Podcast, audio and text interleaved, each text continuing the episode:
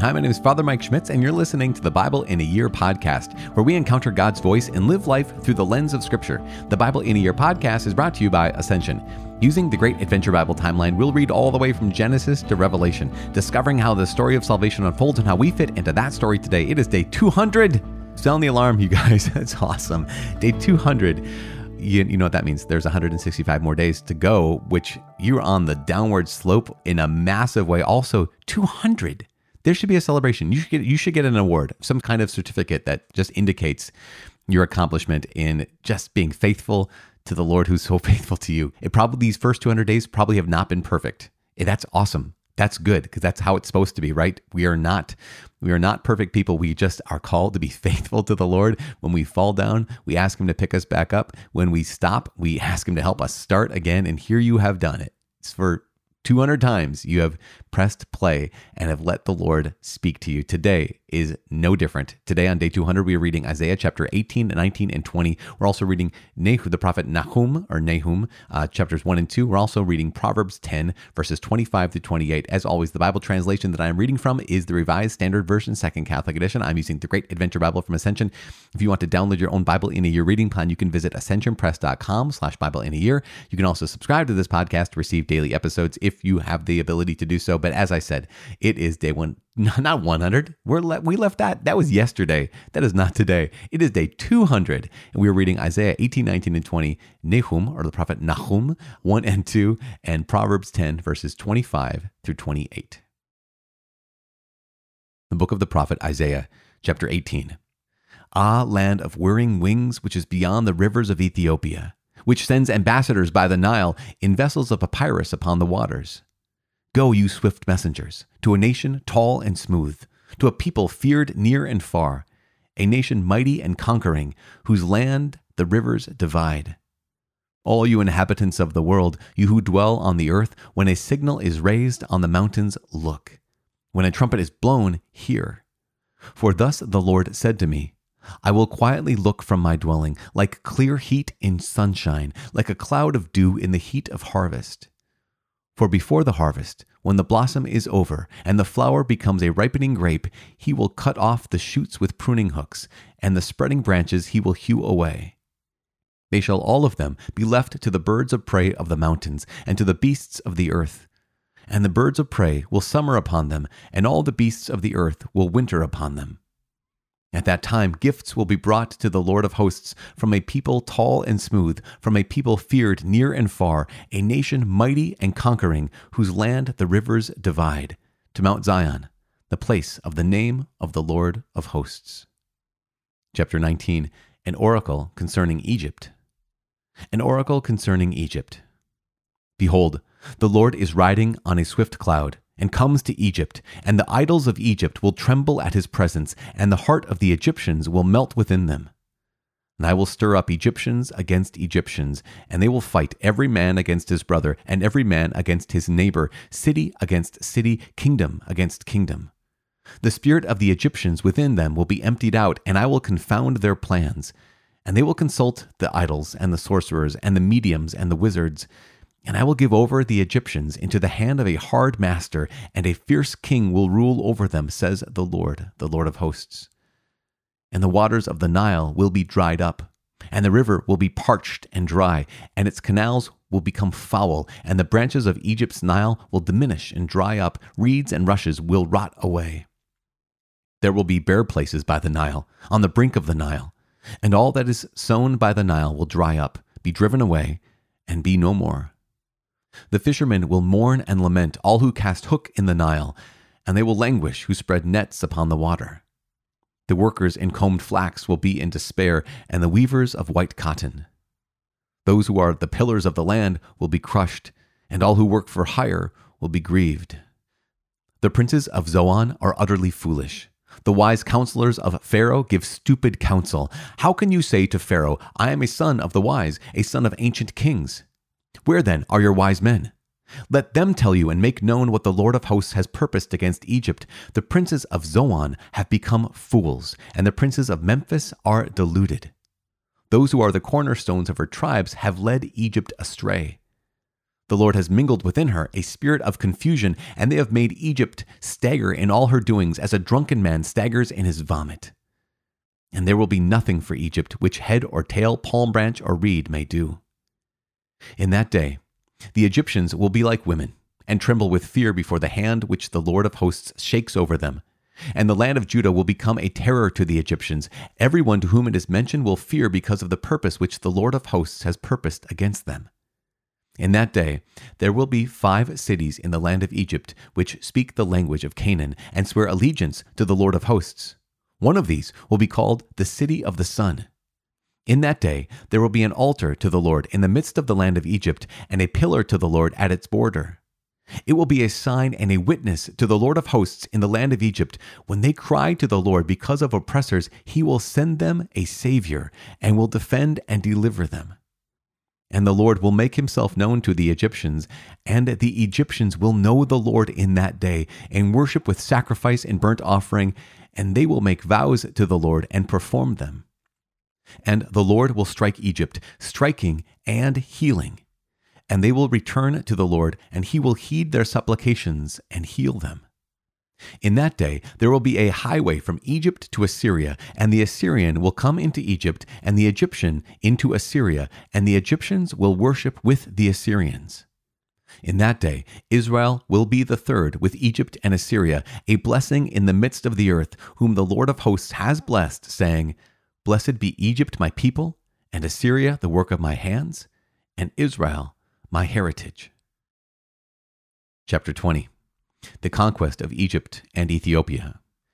In the year that the commander in chief, who was sent by Sargon, the king of Assyria, came to Ashdod and fought against it and took it, at that time the Lord had spoken by Isaiah the son of Amoz, saying, Go and loose the sackcloth from your loins, and take off your shoes from your feet. And he had done so, walking naked and barefoot.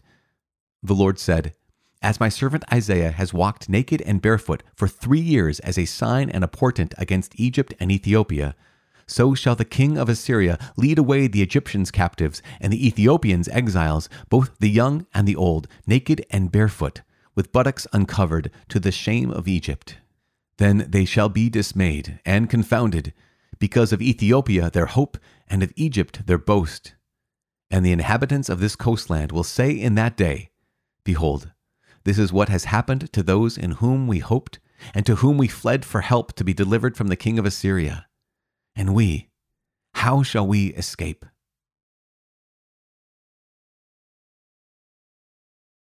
The Book of Nahum, Chapter 1 God's wrath toward Nineveh and peace for Judah. An oracle concerning Nineveh. The book of the vision of Nahum of Elkosh. The Lord is a jealous God and avenging. The Lord is avenging and wrathful. The Lord takes vengeance on his adversaries and keeps wrath for his enemies. The Lord is slow to anger and of great might, and the Lord will by no means clear the guilty. His way is in whirlwind and storm, and the clouds are the dust of his feet. He rebukes the sea and makes it dry. He dries up all the rivers. Bashan and Carmel wither, the bloom of Lebanon fades. The mountains quake before him, the hills melt, the earth is laid waste before him, the world and all that dwell therein. Who can stand before his indignation? Who can endure the heat of his anger? His wrath is poured out like fire, and the rocks are broken asunder by him. The Lord is good, a stronghold in the day of trouble. He knows those who take refuge in him. But with an overflowing flood, he will make a full end of his adversaries and will pursue his enemies into darkness. What do you plot against the Lord? He will make a full end. He will not take vengeance twice on his foes. Like entangled thorns, they are consumed like dry stubble. Did not one come out from you who plotted evil against the Lord and counseled villainy? Thus says the Lord Though they be strong and many, they will be cut off and pass away. Though I have afflicted you, I will afflict you no more. And now I will break his yoke from off you, and will burst your bonds asunder. The Lord has given commandment about you. No more shall your name be perpetuated. From the house of your gods I will cut off the graven image and the molten image. I will make your grave, for you are vile. Behold, on the mountains the feet of him who brings good tidings, who proclaims peace Keep your feasts, O Judah. Fulfill your vows, for never again shall the wicked come against you. He is utterly cut off. Chapter 2 The Overthrow of Nineveh. The Shatterer has come up against you. Man the ramparts, watch the road, gird your loins, collect all your strength, for the Lord is restoring the majesty of Jacob as the majesty of Israel, for plunderers have stripped them and ruined their branches. The shield of his mighty men is red, his soldiers are clothed in scarlet.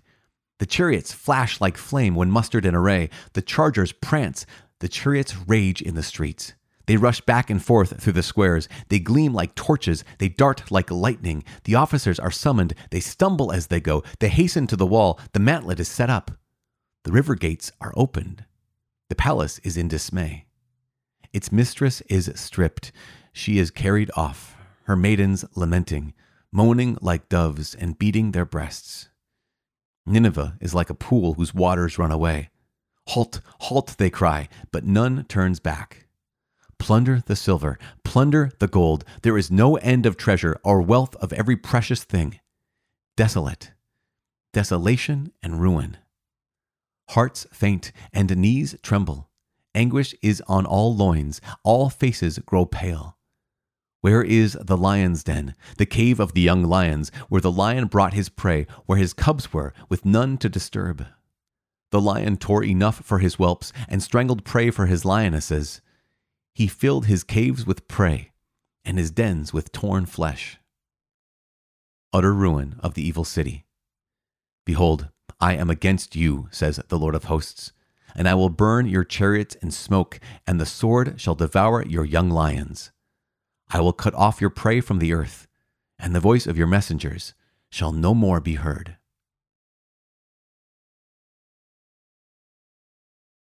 The Book of Proverbs, chapter 10, verses 25 through 28.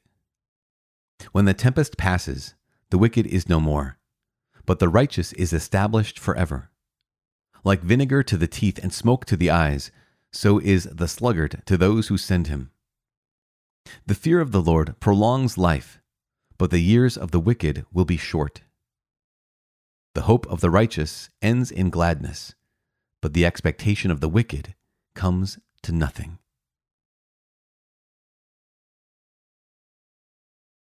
Father in heaven, we give you praise and glory always, every single day, Lord. We get to once again lift up your name. We get to declare your mighty deeds. We get to declare what you've done for us. And so, Lord, let this be a day like all those other days where we get to declare your works and praise you and praise your name. Let's speak of your name to those around us and speak of your name to those who know you and those who do not yet know you because you are a God of redemption.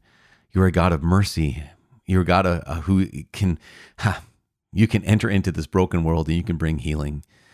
Uh, Lord God, we ask that you please bring us healing, bring our hearts healing this day and every day. In Jesus' name we pray. Amen. In the name of the Father and of the Son and of the Holy Spirit. Amen. Okay, so in Isaiah chapter 18, 19, and 20, there's some kind of a I would say kind of an important thing to highlight. It is going to be incredibly important. So I was reading a commentary that said that chapter 18 of the book of Isaiah is the most um, vague and obscure of all of the chapters. Isaiah has 66 chapters, and they said, yeah, chapter 18, just we don't really know what's going on, but we do know that it is about it is about the nation of Ethiopia. And at one point in chapter 19 and 20, what's going to happen is Israel is going to enter into some kind of alliance with Ethiopia and with Egypt against Assyria. And this is really, really important. Um, it highlights once again, yes, here is the oracle concerning Ethiopia in chapter 18, an oracle concerning Egypt in chapter 19.